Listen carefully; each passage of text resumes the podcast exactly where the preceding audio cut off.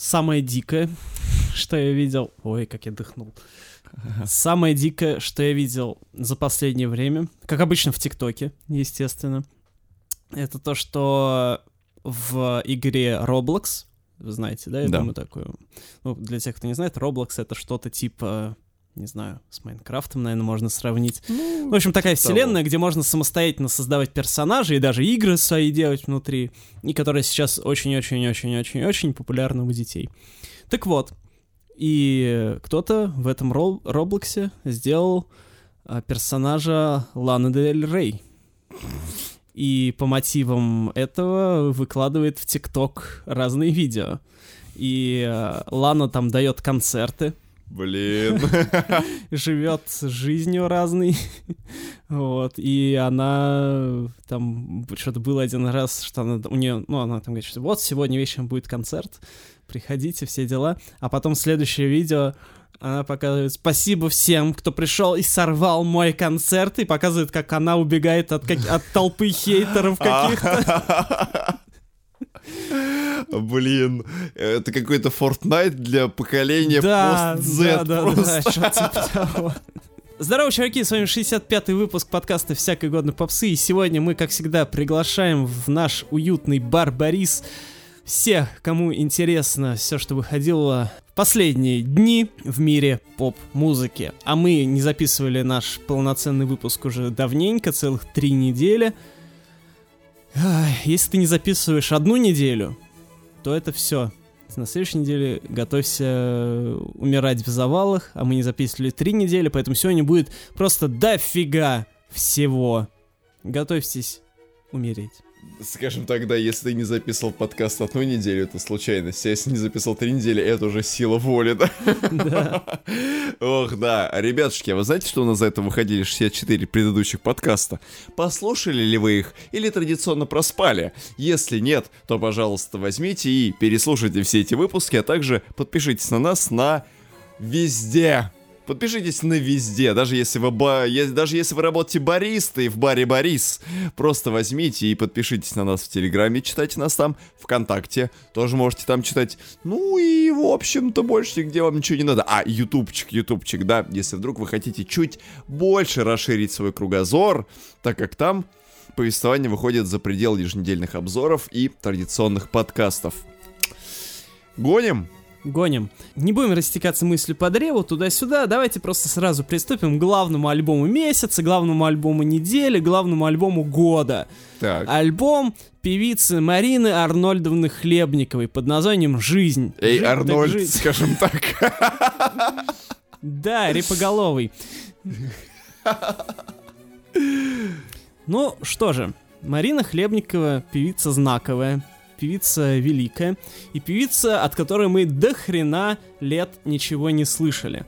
Певицу, которую уже, наверное, многие успели позабыть, но, естественно, мы как алды и как архивариусы нашей поп-музыки э, помним и не забывали.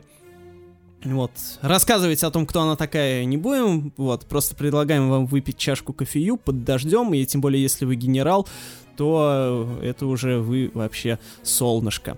Блин, а еще я советую очень многим людям, которые, э, скажем так, ознакомлены с творчеством Марины Арнольдовны на beginner уровне, немножечко перейти в уровень advanced и послушать ее песню, по-моему, в начале 90-х она называлась «Рай в шалаше». Офигенческий красный дискач. Ребят, если вдруг упустили эту песню, прям вообще must hear, must see, must have. Обязательно. Да, и я, собственно, когда узнал о том, что планируется выход нового альбома под названием «Жизнь», он, по-моему, седьмой в ее дискографии, по-моему, седьмой. Мгм. А, я офигел, конечно. Потому что последние годы, скажем так, о Хлебниковой было слышно в основном из всяких желтых хроник. Назовем это так. Потому что постоянно муссировались темы о том, что она там больна, что она там ушла в запой, что у нее там со здоровьем вообще все очень плохо, что она уже вообще ничего не поет и никогда больше не будет.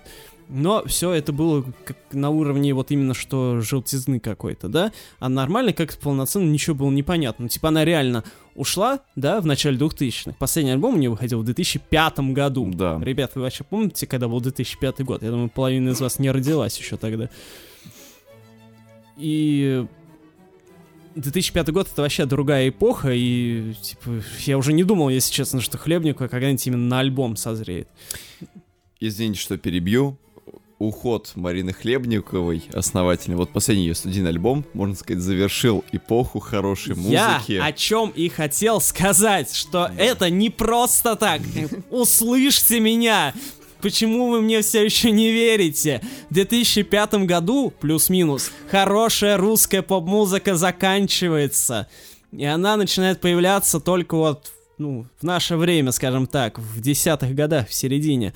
Десять лет было затишье, и именно это время нужно было Марине Хлебниковой, чтобы что-то начать делать. Ну, потому что она не могла начать делать что-то, когда не было поп-музыки, ее бы никто не заметил.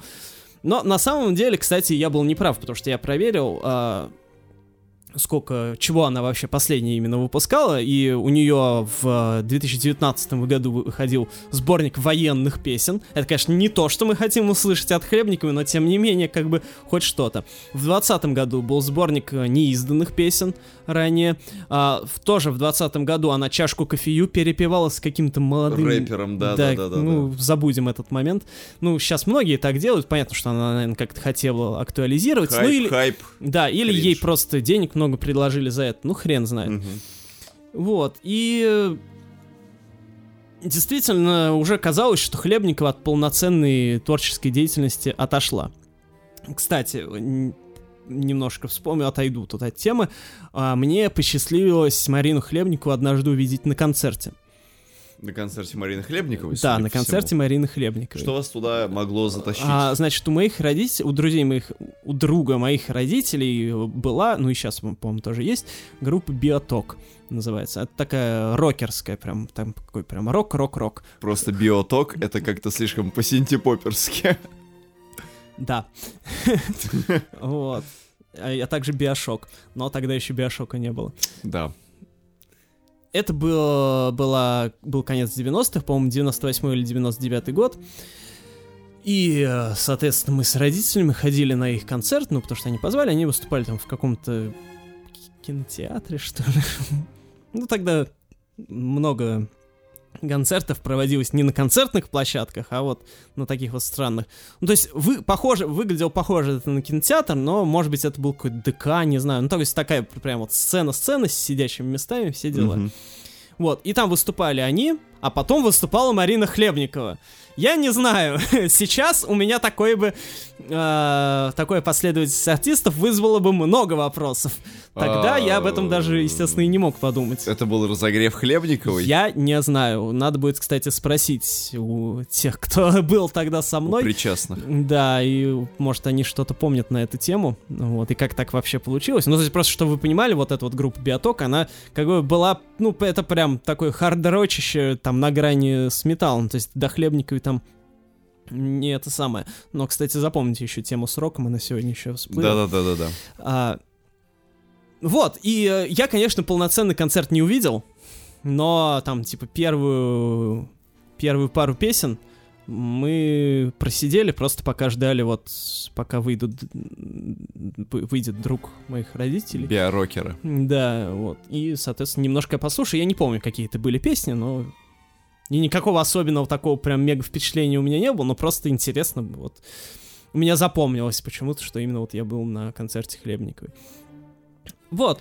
И, то есть, э, на самом деле, Хлебникова не, не резко сейчас вернулась. То есть, она вот последние пару лет чуть-чуть вот так по, это, По капельке по что-то капельке да, немножко делала, да. возвращалась, да. Но, естественно, я очень обрадовался, когда узнал, что Хлебникова ну вот именно возвращается не просто там с синглом с каким-то новым, да, а прям альбом. Это прям очень радостно. Ну и э, альбом вышел. Я в этот день, ну, кстати, его выпустил не в пятницу, а в четверг, а, 17 июня, что, ну, ладно. Нетипично как бы для Марины Хлебниковой. Old, Мгм. but gold.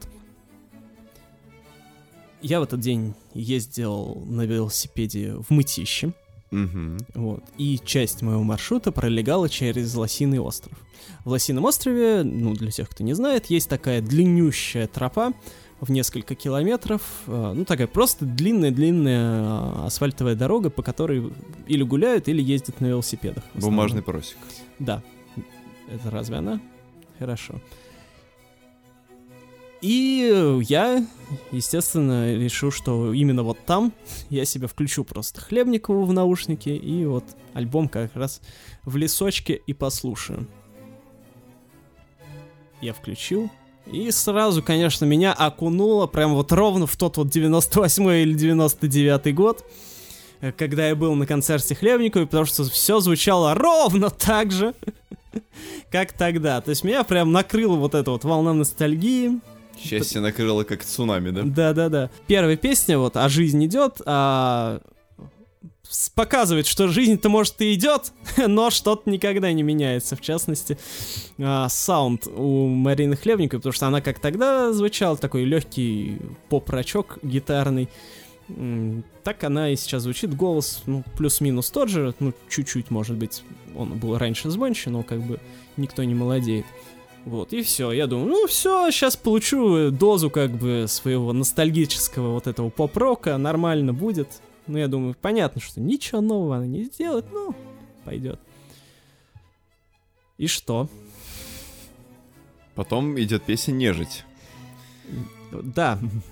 И после вот этого вот мирного настроения начинается песня «Не жить». Или «Не жить», да. И тут, как с головой накрывает просто мощнейший ракешник. Просто это вот как будто группа Биоток. Значит, вместо того, чтобы играть на разогреве у Хлебниковой, начала играть, собственно, в ансамбле у Хлебниковой. Я просто офигел. Просто такого она там навалила. Металла, можно сказать. Просто жесть. А я хочу сказать, что, в общем-то, все не просто так. Если тщательно присмотреться к трек-листу этого альбома, вы поймете, что очень многие песни с этого альбома уже где-то дофигурировали. Та же самая песня, а, которая открывает альбом, это «А жизнь идет». И эту песню Марина э, Борисовна... э, Арнольдовна. Марина Арнольдовна представляла еще в 2003 году как часть... Она подавала ее э, на отборочный э, цикл песни год 2003. Это же пипец как давно. Та же самая «Нежить», это тоже песня где-то из, там, чуть ли не десятых. Песня «Крылья», которая, по-моему, насколько мне известно, была вот выложена на ютубе видос, где она ее исполняет, по-моему, лайвом в 2008 Да. а, композиции из мудрости, эмоции, память. Это весь тот самый материал, который госпожа Хлебникова долгое время хранила у себя там где-то в сусеках. Она где-то это представляла, где-то играла это на концертах, на каких-то мелких лайвах. Часть песен была издана... Лайв канала Домашний, между прочим. Кстати, вот по поводу рока, там есть одно выступление в видео, я вам потом скину, где она э, вот в такой маленькой локальной студии, вот на канале Домашний, э, она одета во все черное, на ней прям такая кожаная куртка, она прям реально дает рока. Мгм. То есть, в общем-то, рок прошлое, оно в ней всегда теплилось, но до поры до времени не имело определенного выхода. Ну, то есть совместное выступление с Биотоком, оно все-таки не просто, мимо нее не да, прошло. да, да, да, да. То есть оно все абсолютно органично по, по отношению к ней, потому что в ней, кажется, бунт, рок и вообще порыв сплошной. Но вот раньше у нее на альбомах, насколько я помню, Такого не было. по-моему, да, особо Там- такого акцента вот прямо вот на супер гитарные вещи не было. Так вот, и что я хочу сказать, а, Ну, хотя... бы- Ну, те же самые дожди, они- она, конечно, гитарная. Ну, окей, О, да. да. Вот. И м, песня «Нежить», она, конечно, выбивается из э, всех 10 треков, ну, вот, как самая такая яростная и самая роковая. Вот, все остальные треки там, хотя тоже, конечно, присутствует значительная часть гитарных аранжировок, но они все-таки не такие вот тяжелые. Ну, там уже такой софт. Да, софт, Да. да. И потом вот, как раз начиная с третьей песни, с песни «Крылья», она, в принципе, возвращается вот в эту колею классической Марины Хлебниковой. И все начинает развиваться вот по этому именно что классическому сценарию. Да, песни уже ранее фактически были изданы, но здесь они спеты заново, насколько я понимаю, записаны заново. Ой, по-моему, не все. Не од- все. Одна песня, какая-то, сейчас точно не вспомню, была в аранжировке, которую я уже слышал прям, по-моему, в точности. Ну, возможно. Вот, но, э, в общем-то, э, альбом это действительно прям э, то, что вот вы хотели услышать от Хлебника, и тут оно и есть. Это потому что без всяких э, попыток э, сделать что-то современное, без всяких попыток там похайпить, помолодиться, да, то есть нет никаких рэп-вставок, трэп-трещоток. Э, Это просто вот именно что такая прям мега-мега-мега ностальгия. Вот. И э, интересно, что в альбоме э, проходит тема жизни прям насквозь. Альбом называется «Жизнь». Да, ну не просто так. Не просто, ну то есть, блин, альбом можно как угодно назвать и вообще никак не рефлексировать потом по этому поводу. А здесь прям везде. Сначала жизнь, потом э, жизнь идет, потом песни не жить. И в каждой песне буквально там так или иначе вот эта тема, она прослеживается. А, а в песне «Из мудрости» она вообще говорит «Я не буду жить». Да. Я вот это вообще не понял. То есть, на самом деле, еще фатальная, фаталистичная такая атмосфера есть на альбоме, которая в купе с а, вот этими всеми сообщениями о том, что Хлебниковой плохо, что у нее там со здоровьем, туда-сюда, она как-то наслаивается, и как будто это такой альбом, прям заявление, камбэк, что она и, как будто из мертвых вернулась, да? Из мертвых в аллегорическом смысле. И это прям круто я считаю. То есть это вот как, знаете, Оззи Осборн так любит делать, он типа делает большие перерывы, а потом делает альбом, в котором он говорит, что я восстал из мертвых. Ну не настолько же большие перерывы аж в 16 лет. Ну, поменьше, конечно, да. Вот, и у Хлебниковой тоже такое ощущение есть. И по текстам э, вообще хочется отметить, что там э, много стран, ну, не то что странных, а цепких фраз, которые могут э, пойти на афоризмы. Например, мы все еще живы, а это конкретный плюс. Ауф. Вот. э, И э, как раз вот еще тема жизни, она в, в кон- ну, в конце альбома песни «Память» есть, да? Мгм. Насколько я понял, это... пос- Общество. Да. Насколько я понял, это песня посвящение а, Антону Логинову, не Логвинову. А это, ну, он гражданский муж, как это назвать. В общем, а, бывшая большая любовь Хлебниковой, с которой она ещё- с которым она познакомилась еще в Интеграле, в группе Интеграл, и который тоже там играл, по-моему, он. Или в Нана он играл. В общем, короче, в начале своей карьеры, когда вот она с Илюбасовым активно сотрудничала, она там вот и с Логиновым познакомилась, они там долгое время у них был роман, потом они расстались, все дела. Вот, а в 2018 году он с собой покончил.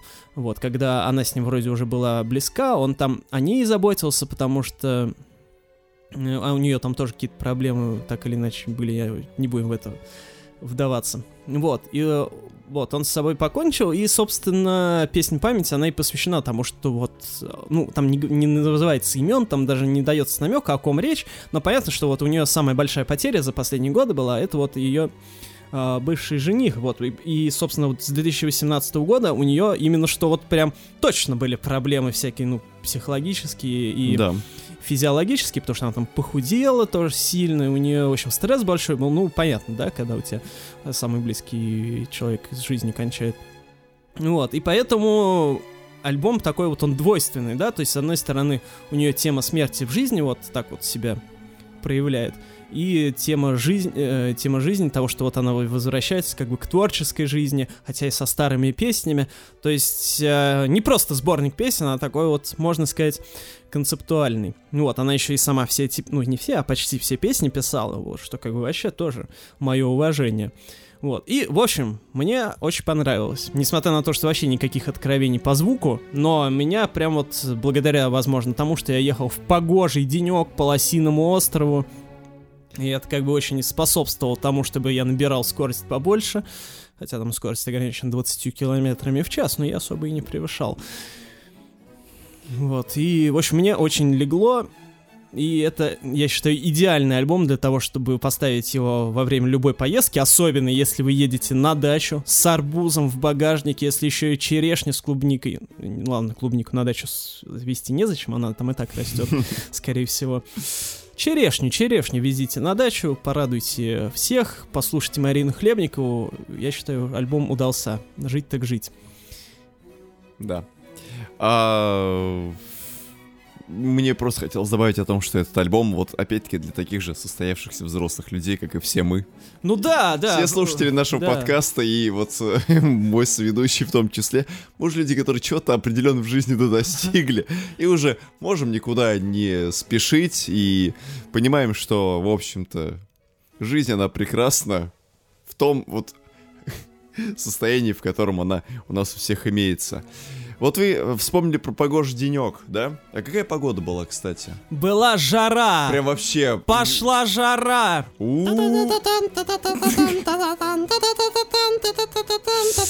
Вы прям сейчас по-карасиному прям как заговорили.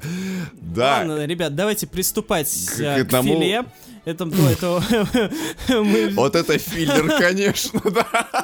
мы все как-то вокруг да около, ножки, крылышки. Да, да, да. да, теперь нашла, настала пора есть филе карася. Пошла жара. 17 числа, 17 июня вышел студийный альбом. 18-го. А не 17 Нет. разве? Вышел, ладно, пусть будет 18 17 18 В ночь 17 18 в ночь на Ивана Купалу вышел альбом наших любимых братьев Гаязовых. Так и называется «Пошла жара». В общем, ребят, мы к этому альбому шли очень долго, в принципе, как и братья в том числе тоже. Мы умудрились с Антоном Юрьевичем этот альбом послушать уже практически целиком еще до выхода альбома. Мало того, еще и вживую. Еще и вживую, потому что мы с Антоном Юрьевичем были на концерте, который давали братья Гаязов в Адреналин Стадиум. Это вот как раз было... Какого числа-то, господи? Две... Ой, я не 11 12 господи. Ну, в общем. Хрен знает. В общем, Нет, не 11 и не 12 11 мы были в зеленой тропе. Раньше. Не- на неделю назад, по-моему, раньше. Ну, короче, да-да-да. В общем, мы были на этом концерте, получили массу удовольствия, даже несмотря на то, что сидели в вип-зоне, и у нас не было возможности поплясать, порубиться, послэмиться на худой Сидели в конец. вип-зоне, понимаете? Мы да, сидели. мы можем слушать Э, Марину Хлебникову. Мы, кстати, да, когда нас пригласят на концерт Марины Хлебниковой, мы тоже будем сидеть в вип-зоне. Ну, я думаю, что концерт э, Марины Арнольдовны будет располагаться как раз в зале такого ДК, где все места будут посадочными, там особо Да. не попляшь, там не будет фан-зоны и транспортеров по бокам, увы, никак. Мы получили, конечно, удовольствие в некоторой степени, потому что, с одной стороны, а, мы услышали кучу нового материала от братьев, а второе — это то, что в адреналине, как всегда, традиционно хреновый звук. Это да. Нам очень сильно не повезло именно в плане того, что многие детали, например, инструментальные, мы не слышали вообще. То есть... Вышли, значит, братья Гаязовы, у них есть э, электронный, у них, значит, есть диджей в группе, у них есть э, живой барабанщик, Да, у них есть что живая прикольно, гитара, да, вот, у э, них ко- есть Коля Редькин недавно у себя писал... полноценная а, группа, да. чуть ли не в день концерта или за день до того, как мы ходили, он себя опубликовал, что типа сейчас многие а, бывшие, ну там рэперы там или кто-нибудь такие. вот, Дреются в рок, да? Да, ну не то, что в рок, они просто делают себе живой состав, да, ну, то есть вот Моргенштерн, например, там год назад выступал с живым составом. Мгм. Вот, и как и Гаязову буквально вот э, сразу это подтверждают тренд такой. То есть да, у них гитарист живой, и барабанщик живой, ну и диджей, соответственно. Ну да, если бы еще правильно все инструменты настроили, ну точнее, если бы звукорежиссер там был с руками, Ну, мы бы мне и- кажется, там не дело не в руках. мы бы и гитару услышали там, где надо было их услышать. Были слышны барабаны. За это большое спасибо. Вокал местами, вокал целом кач местами был. тонул. В целом было качево, мощно. Но это был вот... Это вот... все равно, что заказать себе тарелку украинского борща, там сверху толстый слой жира, ты еще сверху майонеза туда накладываешь слой и берешь хлеб, кусок э, серого хлеба, еще и сало туда кладешь. То есть прям был жир неимовернейший, но лучше бы, конечно, все это было аккуратно сделано, потому что вот из новых песен мы не разобрали во многих тексты совершенно. И это, конечно, немного смазало общее впечатление, но в целом было круто. А еще публика мне не понравилась. Публика не рубилась. Хотя сейчас Антон Юрьевич опять скажет защиту публики. Да это мы просто в Да вы не видели сидели, ничего, мы естественно, мы ничего не там за видели. километр. А братья... Вот это вот вип, вот эти вот. А братья да? даже VIP. в определенный момент сказали, что, ребят, ну типа публики обратились и сказали, чуваки, уберите, пожалуйста, телефоны, устройте, пожалуйста, такой крутой домашний рейв. Чуваки, устройте домашний рейв. У них в песне есть слово слэм. Это уже просто прямая заявка на то, что должно твориться на этом Слово концерте. «движ». Да, и слово движ. Ой, да, позови меня на движ. Да, э, надо сказать вообще, что к Гаязовым у нас в обществе, назовем это так, отношение такое немножко сомнительное, Ну скажем да. так, потому что они проходят скорее в категории такого кальян-рэпа. Вот, или чего-то близкого к нему. Ну, потому что у них как бы есть, действительно, Элементы. а, элементы всего вот этого, и поэтому они немножко, так сказать, публикой со вкусом, с высоким, считаются таким этим, С по потребиям. слушателями Марины Хлебниковой, наверное, да? Да. Вот. Но я выступаю адвокатом э, братьев Гаязовых. Не только вы. Да. Я тоже здесь. Правильно. Вот, потому что Я один из ребята, присяжных заседателей. потому что ребята молодые, шутливые, и они уже пару, сколько они там, т- Три- 3-4 года Три, по-моему, существуют. года, да. А, они вообще одна из самых интересных таких вот поп-танцевальных групп, вот, то есть их музыка именно что прям р- рассчитана на кач и на движ, вот, то есть и как бы на концерте это я а, ощутил с двойной силой, вот, то есть может сту- студийке их просто так вот на тихой, низкой громкости слушать не так интересно, но вот когда ты на танцполе это слушаешь, то это вообще все по-другому воспринимается. Вот. И несмотря на то, что у них действительно есть вот этот кальян вайп, который мне не особо нравится, у них как бы рейв элементов, танцевальных элементов, попсовых элементов, у них достаточно, чтобы ну, вот этот вот кальянный вайп закрыть глаза. Вот. И их нужно слушать прям максимально громко. Прям чтобы Да. врубать, и чтобы тебя выбивало просто все нахрен из головы. А, и новый альбом это в очередной раз доказывает. В нем есть, конечно, тоже вот эти вот парочка песен кальянного типа, которые выбиваются. Вот, то есть, помимо бенгеров там очери- очевидно, да, у них есть Мгм. несколько вещей, которые, ну, как-то, да, какие типа медлячки, ну, их, скорее, пропустить хочется. Но Ну в и- остальном, Ага. в остальном просто именно что пошла жара.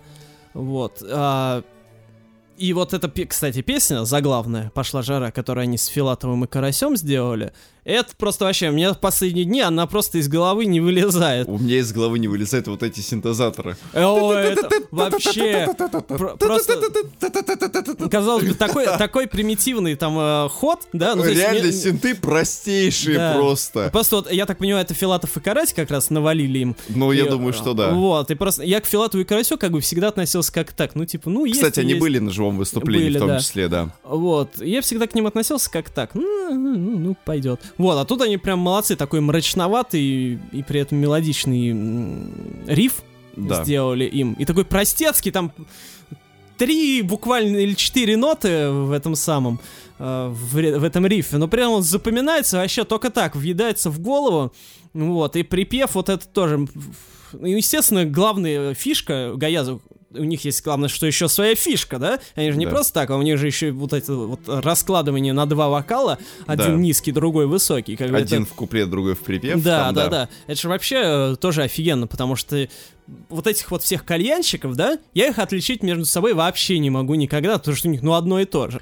Но проблема большинства кальянщиков в том, что они еще очень сильно любят заигрывать именно с вот этой, они добавляют тягучести и Ну да, дыма да. в именно Да, в манеру да, да. исполнения. Да. А когда, а когда ты слышишь э, свежих братьев, обоих двух, то есть они не замыливают вокал, они его не запичивают, они ничего с ним не делают. Он просто как есть, он мощный, интересный. Да, Вот. и он, знаете, он еще такой, а, особенно вот у, у младшего, который вот в припев поет, ну, который высоким голосом поет, я не помню, к сожалению, их Тимур и Ильяс зовут, но я просто кто из них кто, я не помню. Вот, и который, короче, второй, который младший, который поет высоко, у него такая вот манера, э, э, она, это, монотонная очень, вот особенно, в- ну, там, в «Пошла жара» это особенно видно, да, в припеве, то есть он прям вот вот, вот, как Просто вот этот... стелет, да. Да, стиль, то есть там такая полу, полу рыбацкая а, Полурыбацкая. да, манера, вот, полупопсовый, это очень хорошо сочетается, то есть это агрессивности такой добавляет вот в эти, в, в мелодичность их Мгм. а, битов. Вот. И, в общем, альбомом я в целом доволен, но вопрос один. Где все те синглы, которые выходили между альбомами? Потому Есть, что последний альбом у них есть. выходил в девятнадцатом году. Мгм. Тоже, кстати, классная вещь. Там, извините меня, есть песня про Гризли. Гризли — это вообще одна из лучших их вещей. А там еще Гризли упоминаются ли? Да. Вот, и... Бер Гриллз. Вот. И не, мало того, что, ладно, там нет э, синглов типа «Позови на движ», хотя... Нет, вот эта песня, недостаток которой я особо сильно ощутил на альбоме, на мой взгляд.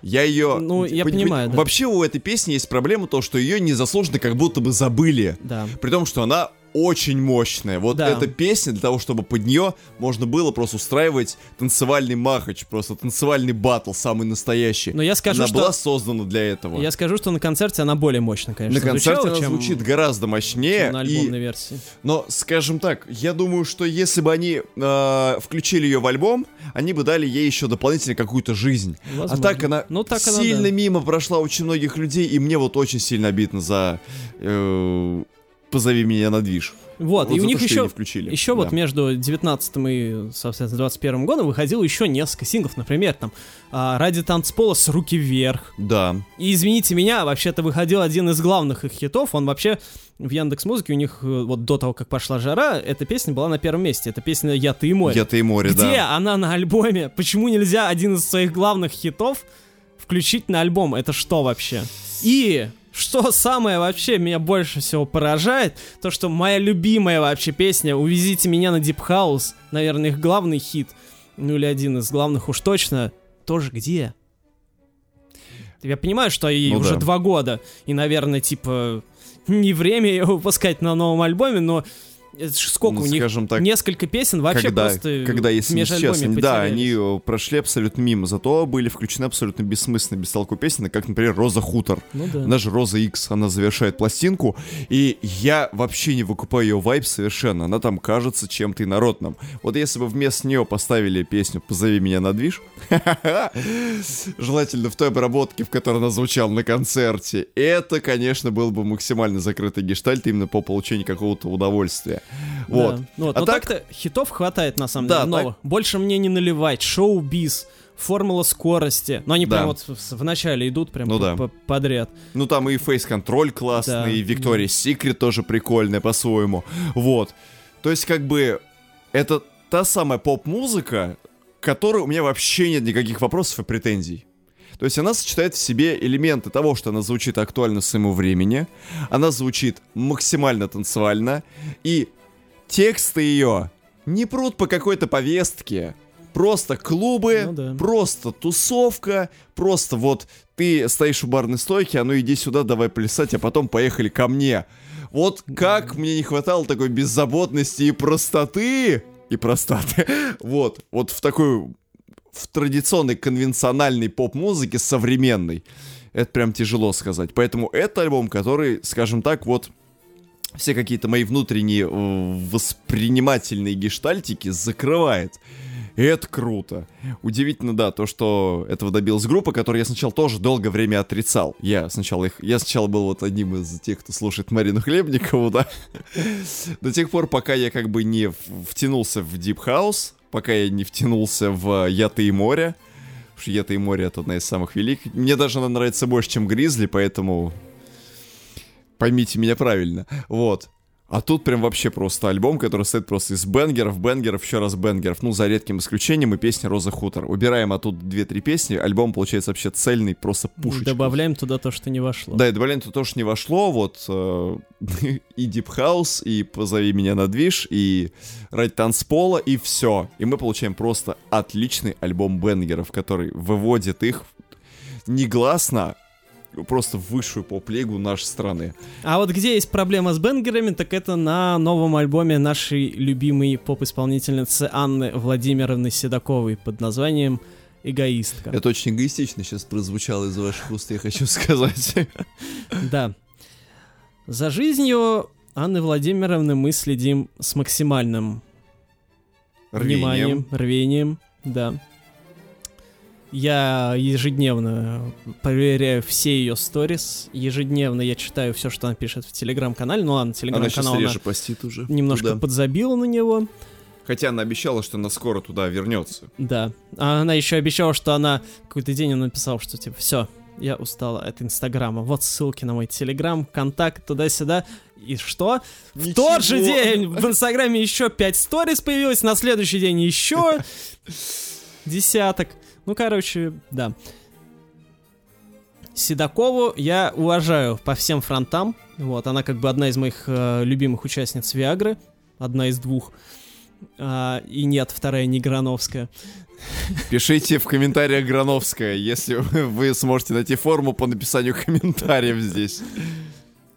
Вот, и я всегда ее за ее сольным творчеством слежу тоже. Несмотря на то, что на самом деле оно мне не так уж часто, к сожалению, нравится, но она меня э, восхищает как персонаж, э, помимо всего прочего. Вот, то есть я как бы не иронично если что говорю.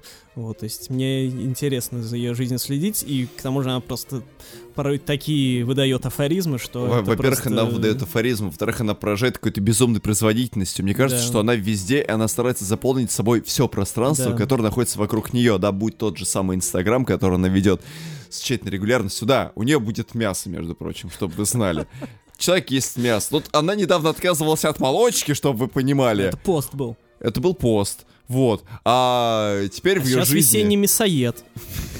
Мясопуст. Почти. Вот.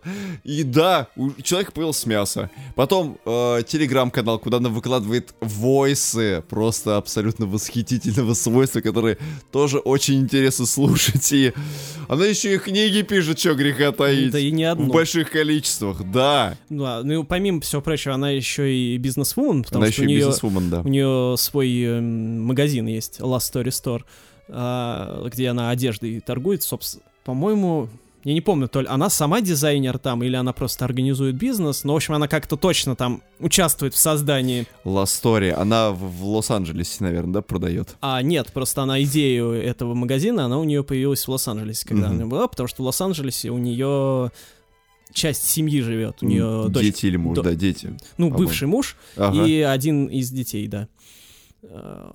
Вот, и поэтому она придумала там, она вообще по Лос-Анджелесу, она недавно как раз туда ездила, я могу рассказывать много про, про ее жизнь, она недавно туда ездила, в общем, как раз навещала ребенка. Сейчас она в Греции, если это кому-то интересно, она ест, ест мясо. мясо.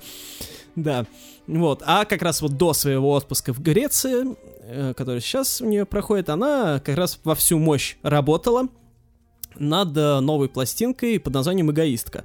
Мы какое-то время назад, эм, когда Веру Брежневу обсуждали с ее прошлым альбомом, который в 2020 году выходил, как раз обсуждали то, что сейчас многие поп-звезды, они как будто это, от музыки отходят. Ну, то есть э, в их жизни как будто музыки меньше стало, да? Угу. Вот. И Седокова, конечно, порой тоже такое впечатление создает. Потому что у нее, вот, например, ее Инстаграм, он заполнен всем чем угодно, но музыка там всплывает не так уж часто. Но за последние полгода, в принципе, эта ситуация скорее исправилась, потому что она а, выпускала две песни синглами сначала, «Привязана к тебе», которая была посвящена ее нынешнему мужу, я не Тиме, и вторая, забыл название, а, он, они, кстати, обе не вошли в этот мини-альбом новый. Он грек. Да. А? Он грек. Муж. Нет, он латвиец. Я не Стим. Звучит как греческое что-то. Или литовец. В общем, Или Прибалт. Оттуда, оттуда, да. Так вот, и за последние годы музыки ее в жизни как бы больше стало, на мой взгляд. И вот она доказала в очередной раз, что музыку она не забросила своим вот этим новым мини-альбомом. Тизерила она его очень долго. То есть это вот к вопросу о том, как наши поп-звезды а, анонсируют а, свои альбомы. Седокова в данном случае справилась, я считаю, хорошо, хотя, конечно, тизерила она в основном у себя в сторис в Инстаграме. Но это, я так понимаю, у нее основной, в принципе, источник... Э, Доходов. Да. То есть у нее там самая большая база подписчиков, поэтому, в принципе, не мудрено, что там. Хотя я, конечно, считаю, что нужно пиарить везде. Но когда альбом вышел, естественно, она везде об этом сообщила. И вот, и альбом этот, можно нагадаться по названию, какая у него концепция, скажем так. Концепция у него такая, что все, типа, я устала жить ради других, я теперь буду жить ради самой себя.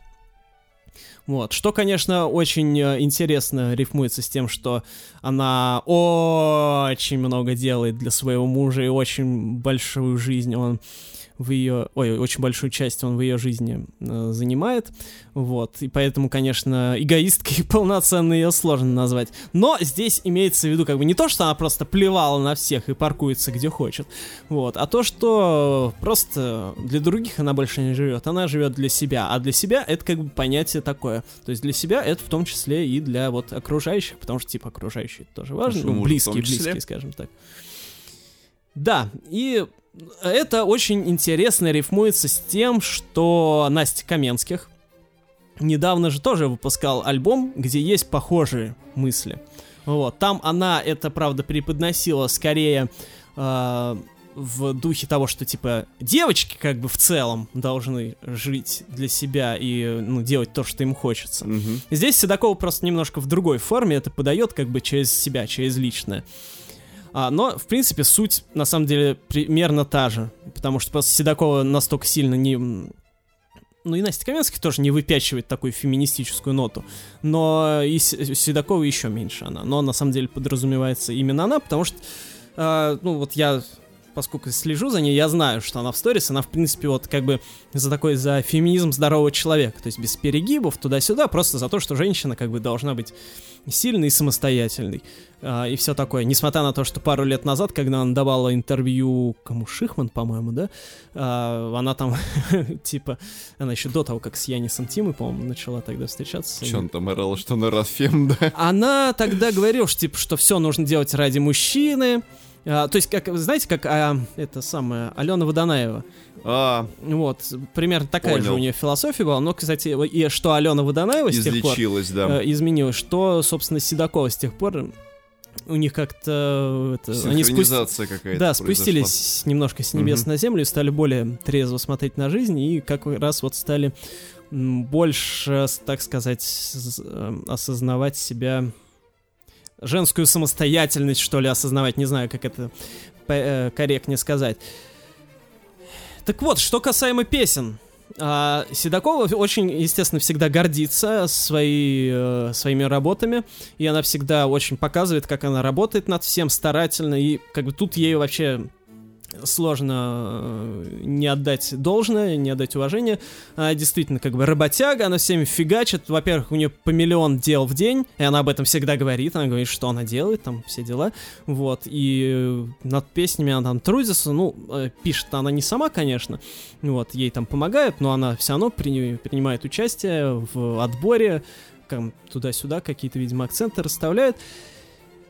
Но а, я бы очень хотел, естественно, со всей моей любовью к Седоковой сказать, что этот альбом офигенный и состоит целиком из хитов, но сказать я так не могу, потому что, к сожалению, кроме одной песни под названием «Не люби его», «Эгоистка» состоит из, ну, песен, которые не очень, скажем так. Не очень. Я э, пытался заставить себя послушать эти пять песен два или три раза. Я прослушал от меня альбом целиком. Он короткий. Но даже после третьего прослушивания я не запомнил ни одной. А, ну вот, я считаю, что «Не люби его» припевом, припевом своим все-таки вытаскивает. Он хотя бы запоминающийся. Вот, он хотя бы танцевальный. Вот, остальное, да, остальное незапоминаемо. А Седокова до выхода альбома сказала, что все, никаких больше медленных песней. Я так решила. Цитата. Никаких больше вечеринок, да? Да, а потому что до этого Седокова, ну, она, у нее действительно долго грешила медляками, балладами, которые были ну, совсем, ну вот, жесть. Вот «Привязана к тебе», который она выпускал тоже в этом году, типичный пример, который абсолютно, ну просто, вообще, просто ноль. При всем уважении, извините, она абсолютно незапоминаемая и это, вот это, она песню эту, ну, посвятила, типа, мужу своему, все дела, но Мгм. эту песню можно было просто не выпускать, а просто спеть ее, записать и подарить ему там, не знаю, на 14 февраля. Вот, и, и все. Это не, не нужно было выпускать в свет. Вот, а здесь она сказала, что все, сейчас будет чуть ли не танцы до упаду. Но оказалось все не так. То есть, конечно, с одной стороны, прям медляков-медляков на альбоме действительно нет. Но и танцев каких-то угарных, э, кроме припева «Не люби его», тоже там нет. Это среднетемповые такие, среднестатистические поп-песни. такие треки, Да. да. Ну, вот просто я очень хотел зацепиться за что-нибудь. Я зацепился вот за припев «Не люби его» и все. Ну, то есть, просто вот еще проблема есть, что выходил э, альбом «Не любовь», ой, «Про любовь» э, 2019 года, на котором была великолепная песня «Алые губы», которую я сначала засрал из-за того, что там были восьмидесятнические мотивы, излишние. И в 2019 году, в принципе, по 80-м угорели все и слишком сильно, и поэтому, конечно, вот любое, любое использование восьмидесятнического вайба, оно э, меня выводило сразу из себя. Но, как бы спустя я уже подуспокоился, я сейчас понимаю, что «Алые губы» как бы была классная песня, и, в принципе, там еще были другие прикольные песни, типа «Чиполлино», там был очень дурацкий текст, В Вот. принципе, Граль был классной песней по-своему. Мне он, кстати, очень понравился. Да даже тот же сам отель Калифорния, что греха таить, тоже вполне себе. вот, ну то есть как бы вот про любовь альбом, Ну, кстати, он в был... целом там можно было его, если так препарировать, соу-соу, то Ну, там на- можно было бы наполовину его выцепить... обрезать, да, хотя Можно бы. было бы выцепить что-то из него Вот. интересное. Но тогда, на самом деле, мы его довольно сильно ругали, и мы даже когда снимали э, видео тогда, ну, мы то еженедельные видео снимали с обзорами, мы его даже в рубрику «Песос недели» засунули. Увы. Вот. Что сейчас, в принципе, было бы скорее несправедливо. Вот. То есть спустя пару лет я бы сказал, что, ну, может, там просто хуже ничего не было, но фиг знает. И что-то нужно было засунуть туда. Вот. Поэтому мы приносим извинения Ане Владимировне. Вот. Но в итоге я считаю, что про любовь выходил более вышел более интересной пластинкой, нежели эгоистка, потому что на эгоистке все слишком ровно, я считаю. Потому что Седокова может фигачить лучше. И я считаю, что альбом а, свою вот эту вот эгоистичность преподносит недостаточно, потому что все песни все еще просто про мужиков. Просто не люби его, он такой, я сякая, трали-вали. Где, а, во- вот как у Насти Каменских, что девочки танцуют, девочки умеют, как у Анжелики Варум. Где вот эти вот а, танцы за феминизацию, за женское освобождение? Я их тут не вижу. Здесь просто опять очередные песни про любовь. Ничего эгоистичного, вот этого вот того, что я теперь буду жить сама для себя, я здесь не вижу. У Седоковой столько энергии делать все, но при этом она все равно продолжает делать эти вот томные песни. Я понимаю, что у нее характер вот такой вот романтичной дамы, которая... Она просто вот... э, ну, есть просто такие люди, которые вот романтики, да, вот они живут любовью, живут вот своим второй половинкой своей. Она вот из таких. Я понимаю, как бы, что вот это все в большую роль играет в ее жизни, но ну, нужно же как-то что-то еще, тем более, если ты эгоистка, что-то еще видеть как-то. Но она сильно, она справится, вот что я хочу сказать. Это да. Так. Поговорим о мусоре. А, о том, как мы его сортируем. Вот Да. вы сортируете мусор? Да. Прям вот... Ну, нет, э, я сортирую так, как нам э, Сергей Семенович Собянин предлагает сортировать. А, он вам предлагает э, все перерабатываемые отходы в один контейнер, Да. все смешанные отходы в другой контейнер. Да. И это неплохо, на самом деле. Интересно, как сортирует мусор Ширли Мэнсон. Как человек, который... Она легенда, икона, создала мусор фактически, да? Вот. Э, Группа Garbage выпускает свою очередную, по счету не помню уже какую студийную пластинку под названием No Gods, No Masters. Ни бога, ни мастеров. Она что, эгоистка? В некоторой степени да. Потому что э, тематика песен там будет соответствовать этому. Но пока еще об этом говорить мы не будем, об этом чуть позже. А, начнем с того, что Гарбаш выпустили новую музыку по прошествии пяти лет. У них, по-моему, альб- у них, по-моему, старый альбом выходил в шестнадцатом году. Ну, относительно давно. Кажется так. А, в то же самое время у меня никогда не возникало ощущения, что Гарбидж куда-то бы как будто бы пропадали. Они везде нет-нет, где-то да и мелькали, что-то отдельными синглами выпускали. Но до альбома у э, Мэнсон с товарищи никак руки не доходили. Вышел, собственно говоря, ни бога, ни мастеров. И знаете, что я хочу сказать? Короче, Начнем с того, что для меня всегда образ Ширли Мэнсон это был всегда образ такой резкой дерзкой сучки. Всегда. Ну да. Вот с 90-х и до вот э, 20-х образ этот сильно менялся. Она всегда была той самой эгоисткой, которая должна жить вроде бы как для себя. Она всегда вечно такая торва, ей палец в рот не клади, она может тебе руку по самый локоть, извините, откусить. Окей, ладно, но когда ты выражаешь свою свободу таким образом, это один разговор.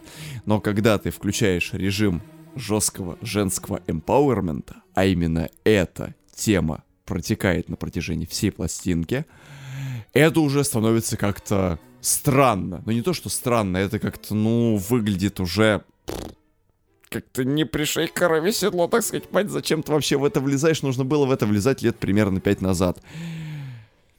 По звуку это традиционный альтернативный такой гербидж, ну не такой прям кондовый, который там э, был в конце 90-х, начале 2000-х, даже не Шат Юмав какой-нибудь условный, который был э, гораздо мягче, нежели чем пасконный гербидж. А в них есть некоторая попсовость, некоторая синтепоповость даже в отдельных моментах. Кое-где группа вообще уходит в минимал вейв. И ты такой про себя думаешь, ну ладно, музыкально вы развиваетесь. Хорошо. Это по-своему интересно слушать, потому что есть отдельные прям цепляющие треки, есть э, отдельно очень интересные хуки. Местами э, реально группа звучит чуть ли не как Депиш Мод. Честно, потому что в э, треке, ой, господи, то ли Woman Destroyed, то ли э, Flipping the Bird, э, они прям звучат предельно по-синтовому.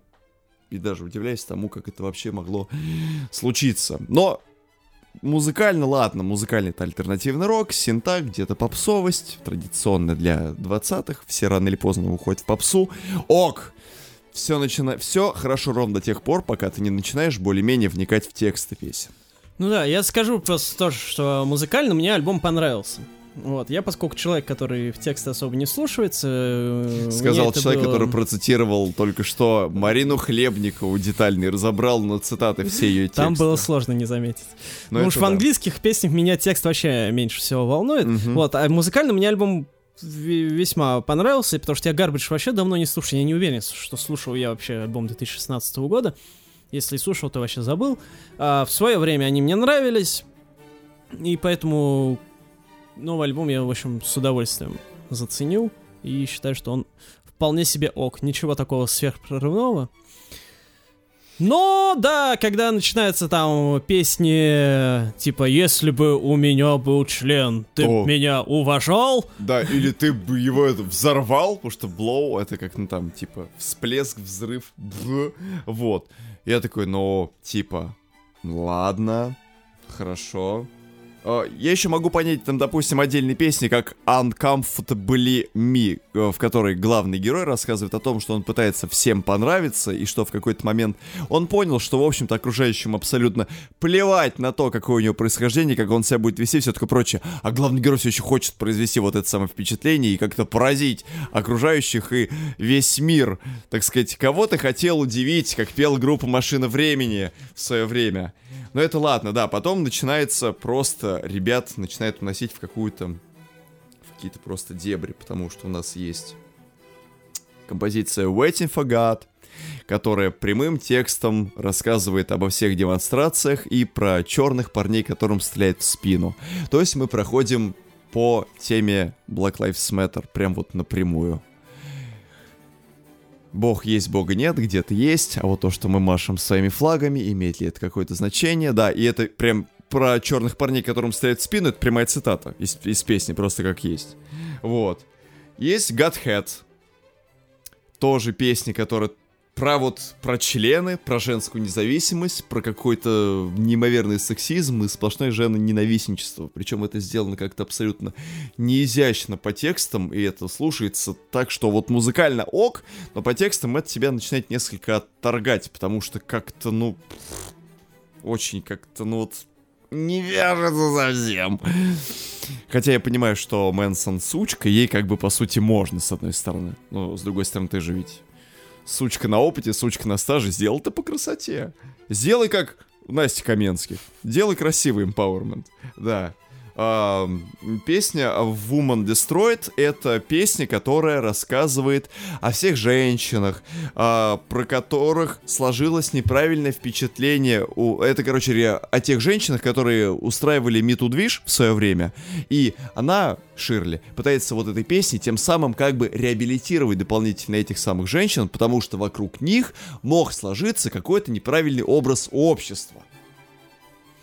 Ну, там тоже чуть ли не... А, и, ну и там, соответственно, все это э, пролегает через этот самый... Через тему того, что есть некоторая вот обиженная женщина, что она закрывает дверь, все, никого больше не пускает э, к себе, все. Я живу в лесблагере, грубо говоря. Вот. Потом есть трек uh, Destroyed XXX, по-моему, если мне память не изменяет, и он рассказывает про такую женщину-мстительницу, которая тоже ее все заколебала, и она мстит всем мужчинам чуть ли не. Uh, Flipping the Bird — это песня про про мужское эго, про то, что мужчины как-то неправильно общаются с женщинами, что Якобы, же, якобы мужчины всегда общаются с женщинами с точки зрения э, силы и с точки э, зрения того, что они смотрят на них сверху вниз. То есть все мужчины поголовно считают, что женщины тупые. Я такой, ну ладно, если ты как бы живешь в этом мире, если ты видишь это ровно таким образом, у тебя вот ровно так все смещено, пусть будет так. Короче, не ту группу пропагандой назвали. Да, это, в общем, такой... А, еще я помню, я читал рецензию какого-то журнала, я не помню какого, ну, какой-то NME или что-то типа того. Вот. А э, рецензент в конце сказал, что у вас может сложиться ощущение, что это антимужской альбом. Но на самом деле, бла-бла-бла-бла-бла-бла-бла. Я такой думаю, парень, там нет никакого повествования между строк.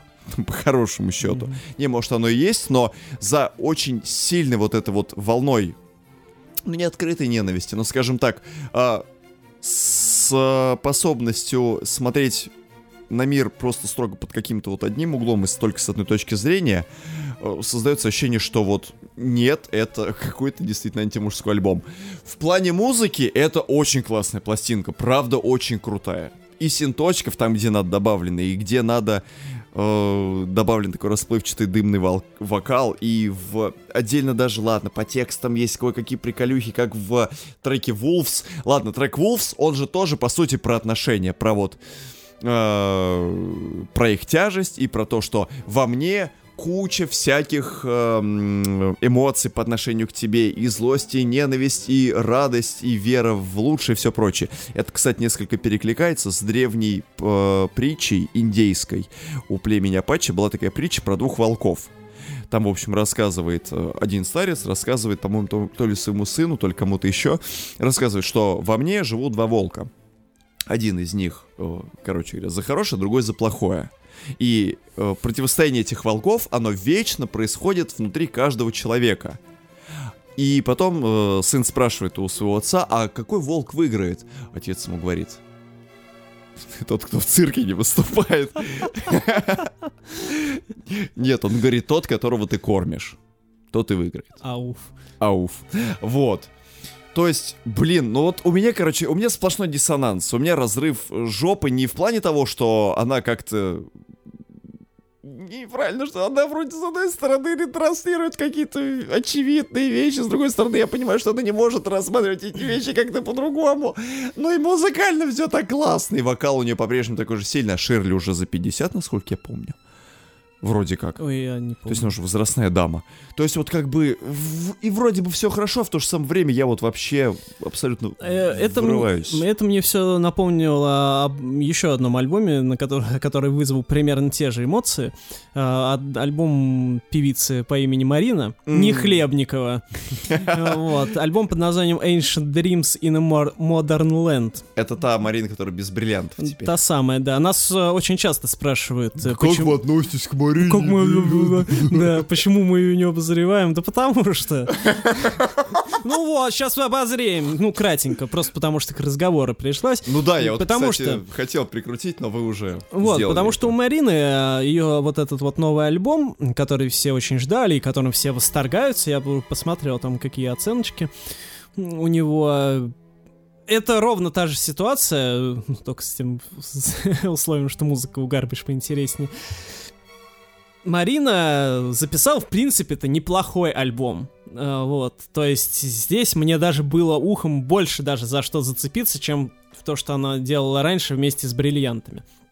Марина and the Diamonds называлась раньше группа, если кто вдруг не понял до сих пор. Мгм. Вот. И, и, в принципе, у нее вот на новом альбоме этом есть неплохие действительно песни. У нее там синтов больше стало, мотивы какие-то поинтереснее появились. Но я, даже я услышал там вот эти вот тексты. Она просто как будто вот взяла первую попавшуюся брошюру политическую, вот на каком-то просто мимо митинга проходила, да, Посмотрела. Шла на звукозапись, взяла первую Да. попавшуюся брошюру на митинге, прочитала ее по дороге на запись э, и на студии у себя написала текст просто по мотивам этой брошюры для всех песен. Потому что, ну, настолько это вот прямолинейные просто политические заявления, ну, в духе, естественно, Шерли э, всего, Мэнсон. ну, да, вот этого всего современного либерального движа, то есть вот на тему, что Америка загнивает, казалось бы, да, а,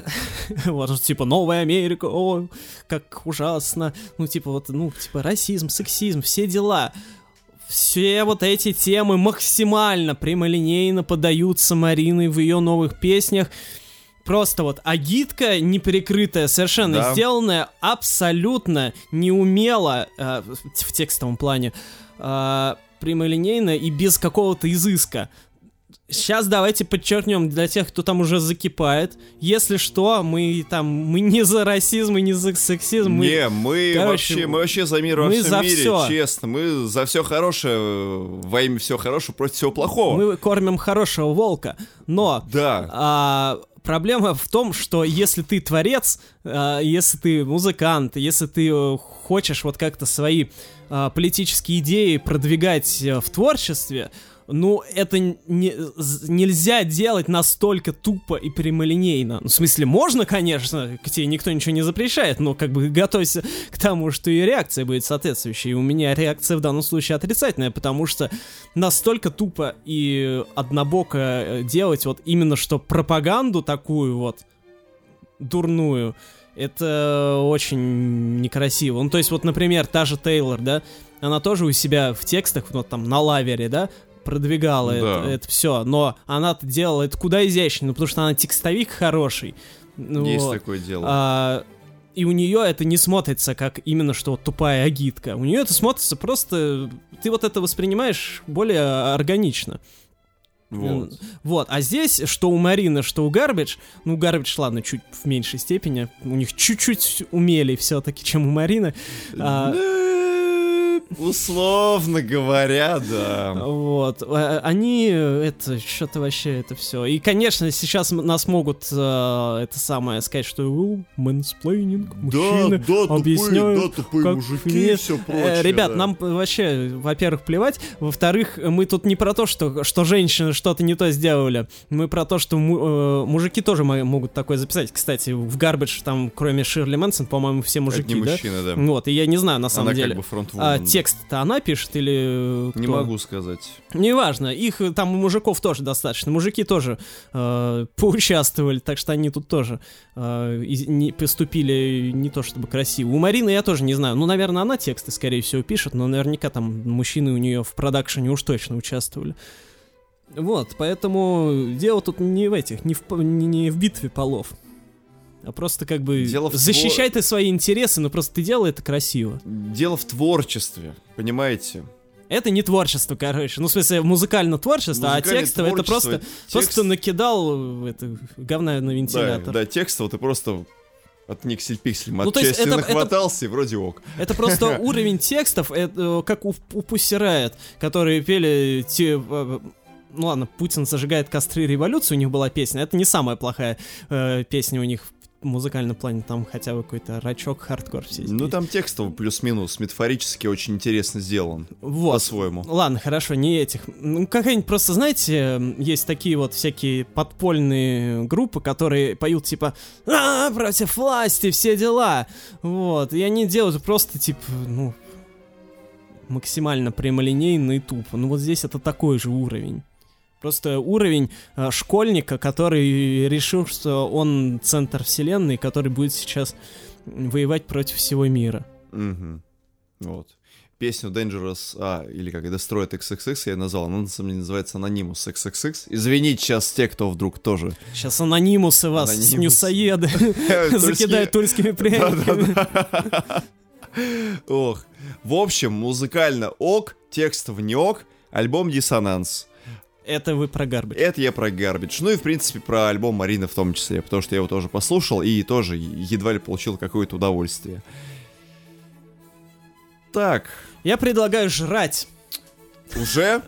Магди или КФЦ? Что вы Нет, выбираете? давайте э, поедим попыты. Поедим попыты? Да, на ринге. Или Simple поедим. Dimple. Попыт, попыт, попыт, попыт, попыт. В общем, да, давайте а, пообсуждаем новый альбом нашей любимой певицы Поппи а, под названием «It», или «Жри», или «Жрать». Мгм. Вот, а, полное название Поппи «It NXT Soundtrack». Да. Выходите на ринг и рассказывайте. А, это вы мне доверяете, Естественно, вы же специалист. Ух, ладно, хорошо. А, если вас будет смущать вообще существование первых, о, точнее, вот этих букв NXT, и вы вообще не понимаете, куда их и к чему привинтить, то я хочу открыть для вас сейчас целую вселенную. Многие из нас смотрели рестлинг. Ведь было же... Так что поаплодируйте, кто, те, кто смотрел рестлинг в 2000-х в начале по СТС Жидкие или по. ТНТ.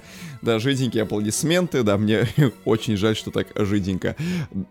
Реально, наверное, кроме вас одного, со мной в комнате здесь никто и не смотрел. В общем, раньше было как? Когда-то давно, когда самая главная доминирующая федерация рестлинга, Всемирная федерация рестлинга, сейчас она фигурирует как World Wrestling Entertainment, ам, Раньше у нее были еженедельные шоу, которые назывались Raw SmackDown. Они там устраивали потасовки каждую неделю, все каждый месяц сводилось к праздникам рестлинга, бла-бла-бла. Затем в 2002 году произошло разделение этих брендов. То есть у бренда Raw появился один владелец свои борцы, у бренда SmackDown появились свои борцы и свое отдельное шоу. И они между собой как бы там соревновались, э, рестлеры перетекали по драфту из бренда в бренд. В общем, все это создавало основу для дополнительных сюжетных линий и для развития тех или иных персонажей. Я немножко вторгнусь. Смотрите, Ро — это, ну, сырая, да? Как Сырая, Ро да. пишет. Хорошо, а, а что, Марьяна сырая? Ну, я хочу сказать, что не особо-то суховатая. Так, если разобраться. Вот. И примерно в 2000, даже не примерно, в 2010 году Всемирная Федерация Рестлинга запускает так называемый рестлинг-инкубатор. Давайте назовем его так. Отдельное шоу под названием WWE NXT. Ну, это как голос. Или как фабрика звезд, скорее. А, я бы сказал, что не то и не другое, потому что в NXT это всегда происходило таким образом. А, сначала ты э, подаешь заявку там на обучение в местном перформанс-центре. Ты обучаешься, потом тебя плавно там по результатам обучения вводят в ростер. Как бы не все те, кто обучается в перформанс-центре, доходят в итоге до ростера NXT. Вот. В общем, ростер NXT и вообще шоу WWE NXT это то самое шоу вкратце, где начинающие борцы пробуют свои силы перед тем, как поступать уже на работу в WWE, в основные бренды в Raw и в SmackDown. У них уже за время существования много раз менялась внутренняя концепция, потому что они были сначала шоу, которое просто было таким своего рода шоу талантов, а затем они обросли своей собственной вселенной, то есть у них появилось свое полноценное оформление и музыкальное, и у них появились свои собственные чемпионские титулы, то есть можно быть чемпионом NXT в парных боях, чемпионом NXT как бы мировым, чемпионом NXT среди женщин, а, и, в общем, уже NXT, он- оно скорее воспринимается как отдельный такой самостоятельный полноценный бренд. Вот. И наша, собственно говоря, любимая уважаемая гражданка Поппи начала с Всемирной Федерацией Рестлинга сотрудничать. Следующим образом, она э, записала, по-моему, музыкальную тему для... Она то ли... э, точно могу не ск- э, могу где-то ошибиться, но насколько я помню, она записала сейчас основную музыкальную тему для NXT. А до этого она, по-моему, записывала музыкальную тему то ли для кого-то из рестлеров, то ли что-то еще. Я помню, что у нее было выступление там на ринге. Не как борца, а как музыканта, я хочу сказать. Ну, да, да. Вот. Она э, за это время успела подружиться с игроком, то есть у них там терки такие нормальные, то есть он там свой человек. Да. Вот. Это, наверное, после того, как э, Леми Килмистер умер, и э, игрок забил на Motorhead, он, наверное, нашел себе новую любимую рок-исполнительницу, Ну это, Поппи. Но это я так, в порядке бреда, возможно, все не так, как есть на самом деле. Вот, это был мой выход. Я рассказал, к чему там вообще, что Ну, в происходило. общем-то, да, Поппи записала саундтрек э, из, сколько там, пять песен, по-моему, шесть, э, для вот этого рестлинг-шоу. И в целом, э, музыкально это продолжение всего того, что Поппи делала в последнее время. То есть она все еще рубит ракешник, который, естественно, музыкально идеально подходит для рестлинга. В целом, тут сказать особо нечего про это, потому что она продолжает делать то же самое. Она молодец, как бы вот всем, кто э, слушал такой вот альтернативный рок, назовем так, э, кто слушал радио Ультра в начале 2000-х, я вот лично слушал и такое любил, вот. А Этот альбом зайдет отлично, потому что, во-первых, ну, ностальгический вайп есть такой некоторый, Мгм. ну, потому что сейчас хоть и есть такой тренд на воскрешение такого звука, но не настолько много музыкантов, которые делают вот прям вот так. Вот, а во-вторых, это просто классно и мощно звучит.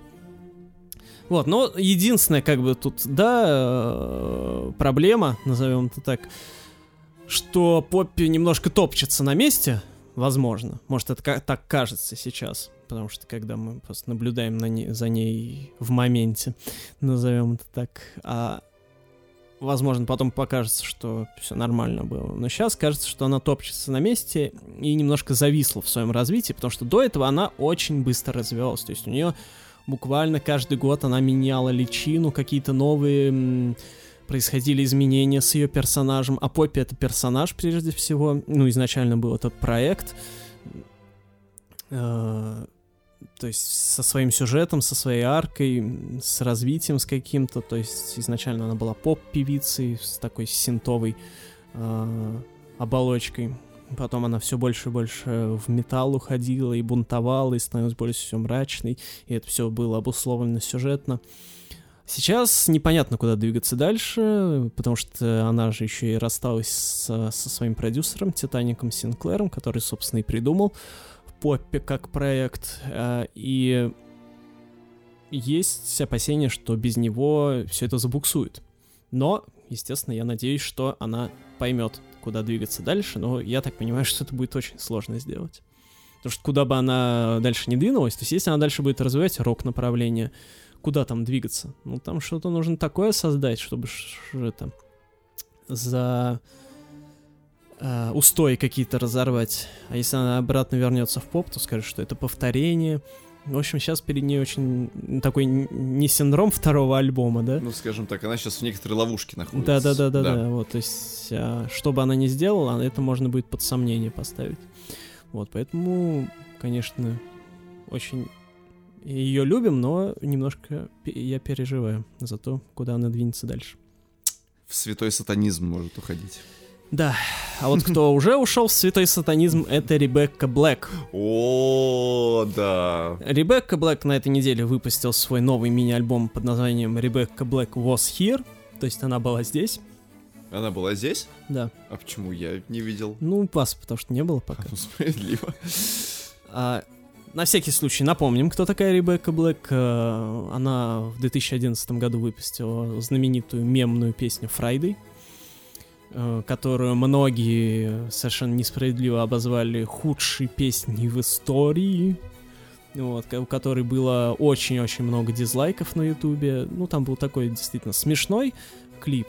Вот. Ну и песня была такая немножко кустарная. Ну, наи- она была просто такой наивный ф- макси-поп образца начала да. 2010-х.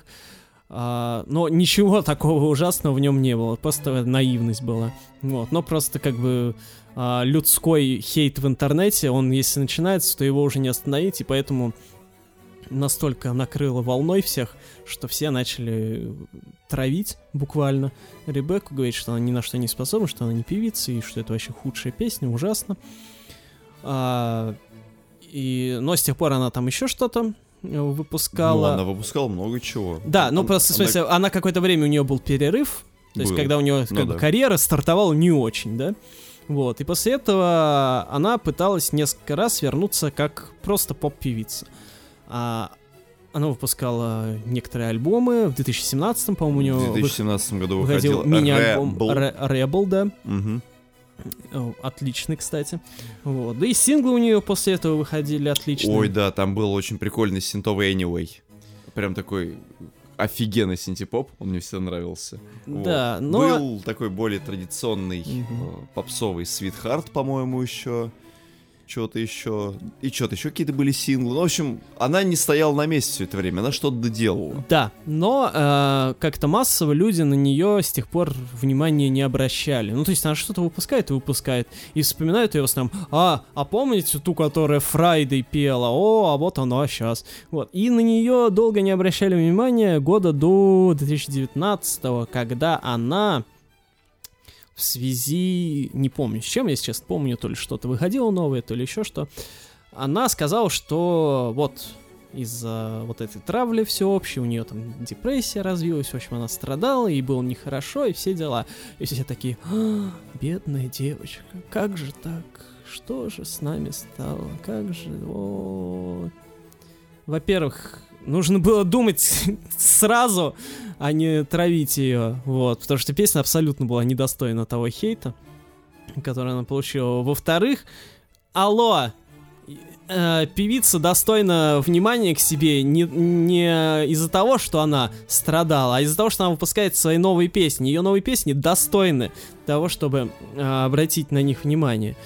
Вот. Но вот с- у нее, конечно, тяжелая судьба, как у певицы, потому что знаменитость она, знаменитостью она стала, но как-то доказать, от- отойти от Фрейда и доказать всем, что она вообще-то другая уже совсем у нее никак не получалось. И что-то вот нужно было сделать, непонятно что.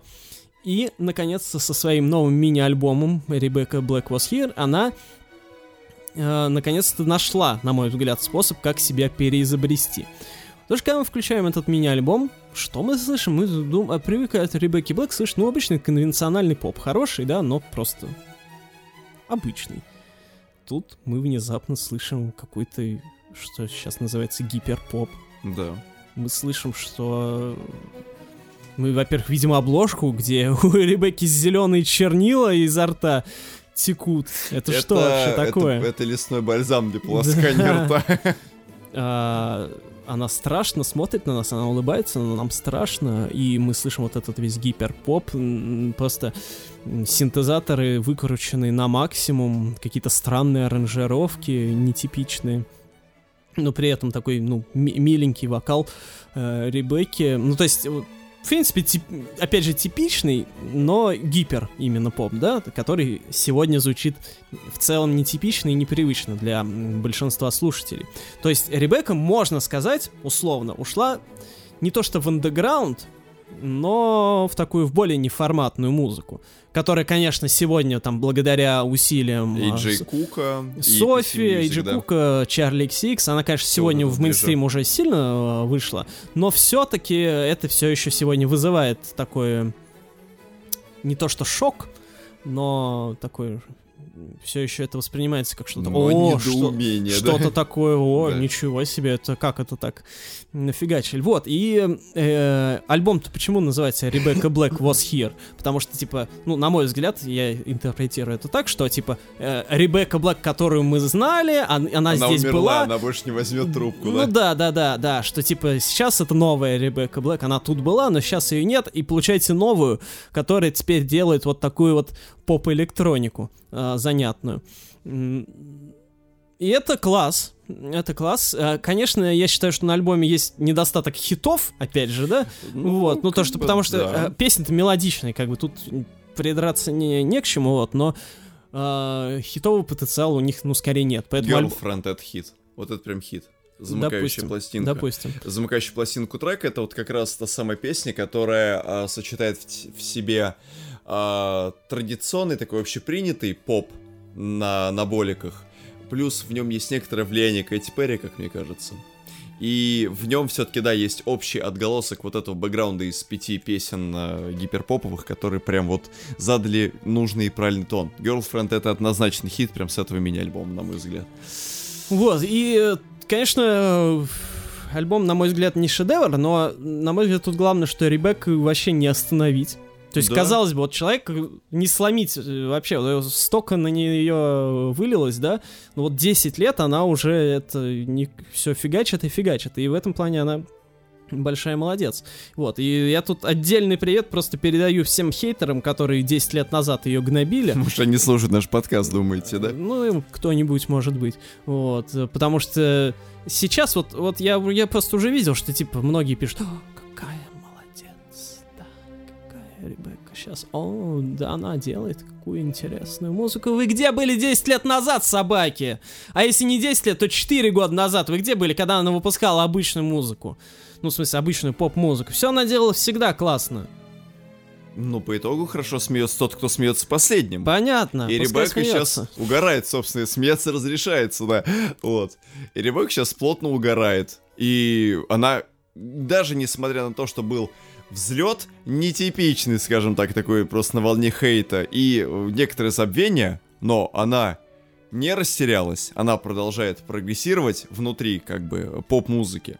Это радует глаз и слух, что самое главное. Я надеюсь, что она дорастет все-таки не э, то, что до мини-альбома, а уже до какой-то более полной формы. Песен на 15, вот как пишут у нас какие-нибудь Джастина Бибера длины альбома. Или Тейлор Свифт, который пишет 30 песен в Реде, да? Прикиньте, 30 гиперпоп песен от Ребекки Блэк. Зашибись. Как вам так? Ждем фит с группой Заря, я думаю. Да. Ну, а мы двигаемся дальше. Давайте двигаться Дальше. дальше. Немножко маскарада в нашу жизнь. Перемещаемся в Германию. Где а, легенда евродиска по имени Fancy, певец Fancy, выпустил новый альбом под названием «Маскарад». Будем радоваться маскам, да? Да, давайте порадуемся маскам. А, если вы хоть раз в жизни включали ретро FM, А скорее всего, э, вы делали это с вероятностью 96%. да, то вы э, наверняка слышали песню Flames of Love. Да. А, которая, собственно, один из главных хитов а, 80-х в принципе, и главный хит а, певца Фэнси, Наверное, да. Второй, это, наверное, Me Nice, как мне кажется. наверное. И а, Фэнси действительно такой вот ветеран, мамонт, а, итало-диско а, 80-х. У него, конечно, хитов не так много, вот, но продуктивность у него неплохая, то есть он выпускает очень много всего, и сейчас, естественно, он э, постоялец всех вот этих вечеринок э, Ретро FM, авторадио и так далее. Супердискотеки 1900 1812 да? Да-да-да. А, И поэтому, наверное, значительную часть своей зарплаты он получает в России, ну, как бы оно и неплохо. Вот. Но а, нас, как бы, старое, это, конечно, хорошо, но нас больше волнует, что новое выпускает, потому что когда что-то новое выпускает ветеран, это всегда праздник. Я ничего от нового альбома Фэнси не ожидал, а, потому что я, в принципе, его, по-моему, альбомами никогда не слушал, только отдельные песни, но, естественно, пропустить новый не мог. И я скажу вам, что я разочарован не был, абсолютно. Потому что Фэнси, он как рубил прямолинейное итало-диско, так он его, собственно, и рубит. Потому что альбом «Маскарад» — это просто сборник отличных танцевальных вещей, где синты навалены по полной, где танцевальщина просто до хрена, где нет э, места вообще никаким соплям, никаким слезам, ничему такому, никакого промедления. Все, просто идешь на танцпол и рубишься. И знаете, Маскарад. да, лично я вообще не вижу в этом ничего плохого, когда есть действительно музыка, которая вот идеально в своем каком-то вакууме. Вот э, звучит ровно так, как будто бы никуда и не девалась из этих самых 80-х эта пластинка. У нас есть, допустим, Пертурбатор, например, который в последний альбом выпустил не в традиционной для него там синтивейв манере, он сделал такой постпанк фактически. А Фэнси, которому уже за 70, прости господи, просто берет и затыкает пертурбатора за пояс и показывает ему то, как надо делать. В этой, кстати, в этом плане он мне несколько напоминает э, Тобиаса Бернструпа, но стоит только разницы, что Бернструп, он все-таки делает несколько кичевый такой, э, синтепоп и итало, а Фэнси, он, он другого ничего не умеет делать, поэтому как бы... Ну, он, понимаете, он не, не ветеран, то есть как бы он в этом не рождался. Ну это, да. Это, вот тут поэтому у них стартовые позиции несколько разные. Одно дело делать скорку Бернступа, ну лет 40, наверное. Ну, порядка того, может, к, к 50 ближе уже, наверное, я думаю. Вот, а Фэнси-то ему уже там это, 70 Ну, ему примерно. за 70, да. Вот, поэтому, конечно, обоих уважаю, но Фэнси молодец.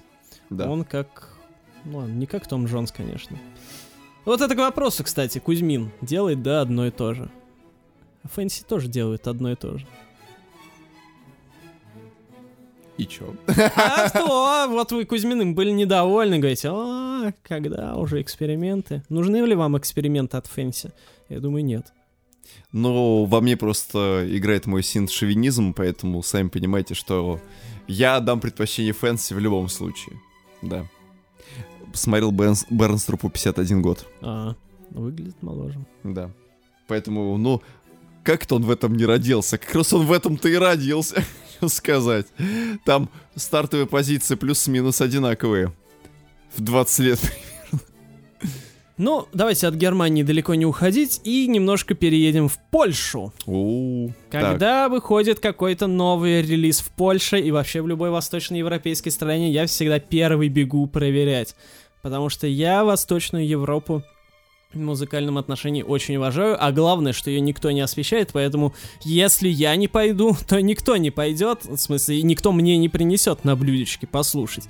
Мне приходится самому все это. Ресурс разрывать. ни у кого нет. Да. Да. Вот. И а, новый альбом выпустила наша любимая поп польская поп-певица Дарья Завьялова. Она, вы его, наши ветераны, Наши да, ветераны. Ветераны нашего канала помнят ее, конечно же, по альбому 2019 года «Хельсинки». Да. Отличный был альбом. Там э, Дарья фигачила такой модерновый поп, просто по канону, все дела, отлично, все было классно. А, на новом альбоме под названием «Войны и ночи», это, во... ну, собственно, так и переводится «Войны и ночи», а, она немножко, конечно, отходит в сторону от вот такой вот м- классического модернового попа 2010-х и уходит как раз в сторону 80-х. А, там и по обложке, в принципе, заметно. Обложка такая японская, в японском стиле, аниме, все дела. Ну что, пацаны, аниме. А, конечно, японского влияния на альбоме не очень, прям скажем так, много. Но, тем не менее, такой некий дух минимальный какой-то сити-попа, наверное, все-таки присутствует. Хотя, конечно, могло бы быть его и побольше. А, тем не менее, а, пластинка получилась отличная. Дарья все еще рубит э, великолепный такой, ну, синтепоп даже можно сказать. Ну, не даже можно, а там... Даже нужно. Там просто синтепоп, да. Да. А, накидывает э, по полной мелодии отличных боевых. То есть у нее, опять же, такое вот, вот все, как я уважаю. То есть мелодии наполнены эмоциями.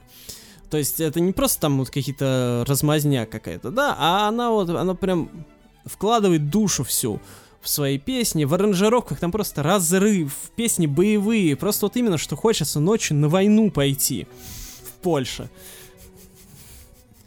Так. Вот, и я как бы тут особо сказать на самом деле нечего про нее, вот. Просто можно, я в очередной раз просто могу подчеркнуть, что нужно обязательно за ней следить. Это третий ее альбом, то есть она как бы молодая певица. Если вы ее не слушали, обязательно послушайте. А, она фигачит отличные, отличные вещи. Я ее рекомендую всем. То есть вот у нас принято, да, ну, слушать все в основном там американское, английское, да, вот, э, и особо никуда в сторону не отходить, вот, а тут мало того, что оно польское, так она еще и поет в основном на польском, иногда, конечно, в английский ее тоже уносят, вот, но у нас такая музыка, она мало, очень редко ей уделяет внимание, а совершенно зря, потому что э, Дарья, она на уровне знаменитостей всяких западных ну, в смысле, совсем западных, американских и английских делает. То есть вот вместо того, чтобы новый альбом Марины слушать, уж намного лучше послушать э, Дарью Завьялову, не Хлебниковой, а обычную, просто Марину, бесфамильную.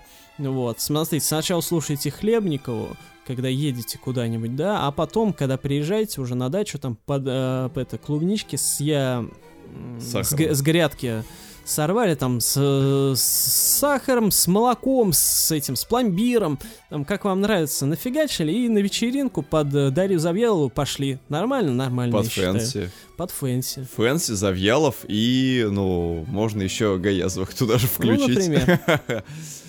Да, вот так вот мы э, решили то, чем вы будете заниматься на эти выходные. Да. Вы давайте а... на дачу, кстати, там погода, кстати, хорошая. Да, а кто у нас еще, кстати, по 80-м угорел? Кто у нас еще угорел по 80-м? Mm-hmm. Может быть, Цой? О, он же умер, говорят. Нет. Оказывается, действительно не умер, потому что у нас есть целая Анита Цой, которая продолжает исследовать творчество своего родственника Виктора Робертовича Цоя. Это просто замечательно. Краткое содержание предыдущей серии. Напомню вам о том, что Анита Батьковна готовит концертную программу под названием «Пятый океан» юбилейную. И в качестве длительной промо-компании вот этой концертной программы она задумала серию мини-альбомов, в которой будет подвергать реворку свои классические произведения. Причем будет их реворкать каждый раз по-разному в соответствии с определенным десятилетием, так как Анита уже живет на свете порядка 50 лет. Начала она, естественно, с 70-х. Мы обозревали мини-альбом под названием «Океан музыки» э, в позапрошлом, по-моему, подкасте, если мне не изменяет память. Вот, тогда мы рассказали, что действительно был угар и движ по 70-м и по традиционной советской эстраде этого периода времени. Ну и, в общем-то, было бы странно, если бы следующий мини-альбом не соответствовал бы десятилетию 80-х. И действительно вышедшая примерно э, пару недель назад мини-пластинка, или неделю назад, неделю назад, вышедшая мини-пластинка под названием «Океан света» действительно отвечает нашему, так сказать, уже сложившемуся за последние несколько альбомов тренду на 80-е. Препарации были подвергнуты 5 песен, периода, по-моему, с 2003 по 2016 или 2017 год. А, что я хочу сказать? Если вы думаете, что вы, конечно, здесь услышите прям упоротый синти вейв, такой прям вот в духе того же самого пертурбатора, или там Timecop 1983, или там РКВТ каких-нибудь, нет, ребят, этого вы точно не услышите, потому что здесь твердого следования 80-м точно нет. Здесь идут 80-е не с уклоном, именно вот прям в кондовейший, строжайший синтепоп. Здесь синтепоп с примесью диска звучания. Ну, всем этим самым, как бы, э, Обо всем этом нам кричит обложка этого альбома, потому что там есть неон, там есть фиолетовые, розовые приятные цвета, э, там есть э, танцпол, и там есть диско-шар, который как бы говорит о том, что, ну, не все прям синта синтой, но будет еще некоторая доля диска во всем этом.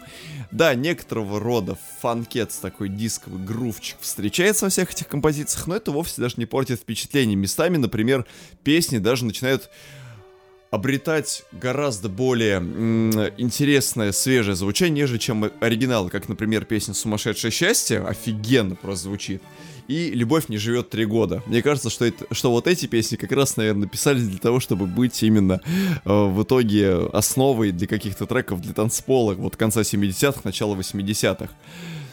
В целом здорово, прикольно, классненько, что она подвергает свое собственное наследие такой вот... Эм, тщательной переработки, а и она не рискует вступить на те или иные музыкальные поля, но дальше-то будет десятилетие 90-х. И вот тут надо сделать что? Либо ты делаешь э, звук э, традиционный по 90-м, это ты играешь happy hardcore, или там рубишь э, брейкбит, или какой-нибудь там трайбл включаешь, или какой-нибудь просто упругое такое техно, а, либо же ты делаешь примерно все так, как звучало на твоем дебютном альбоме. Напомню вам, что дебютный альбом Аниты выходил в 97 году как раз. И вот вопрос, каким будет следующее десятилетие вот в этом поп-повествовании-промо-компании? Ну да, там чем дальше, тем сложнее. Чем дальше, тем сложнее, потому что потом еще пойдут двухтысячные, Мгм. и я думаю, что звучание последних э, вот двух мини-альбомов, оно, возможно, даже не будет сильно отличаться от э, Ну, да. нынешнего положения дел госпожи Цой.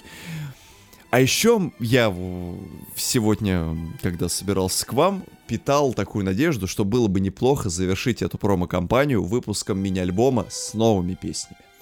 Ну, было бы логично. То есть да. ты выпускаешь 5 мини-альбомов э, таких ревайваловых, а потом еще выпускаешь 5 новых песен. Ну, было бы офигенно, если ты на концертную программу привозишь новые песни. Ну, да. У тебя есть новый мини-альбом, какой-нибудь там «Океан ящиков», например, как-нибудь так его назвать. И вот там были бы совершенно новые композиции, которые будут тепло встречены э, всеми нами, и поклонниками, и нами в частности, ну или теми зеваками, которые просто, возможно, придут на твое юбилейное шоу. В общем, чем дальше, тем интереснее. Посмотрим, как Анита справится с 90-ми, насколько сильно она их нагнет. Но 80-е ей удались, но с некоторым рода условностями, потому что, откровенно говоря, хотелось услышать, наверное, какой-то Red Discatch или чуть ли не э, Dead or Alive. Но мы получили то, что получили, в общем-то, почему бы и нет.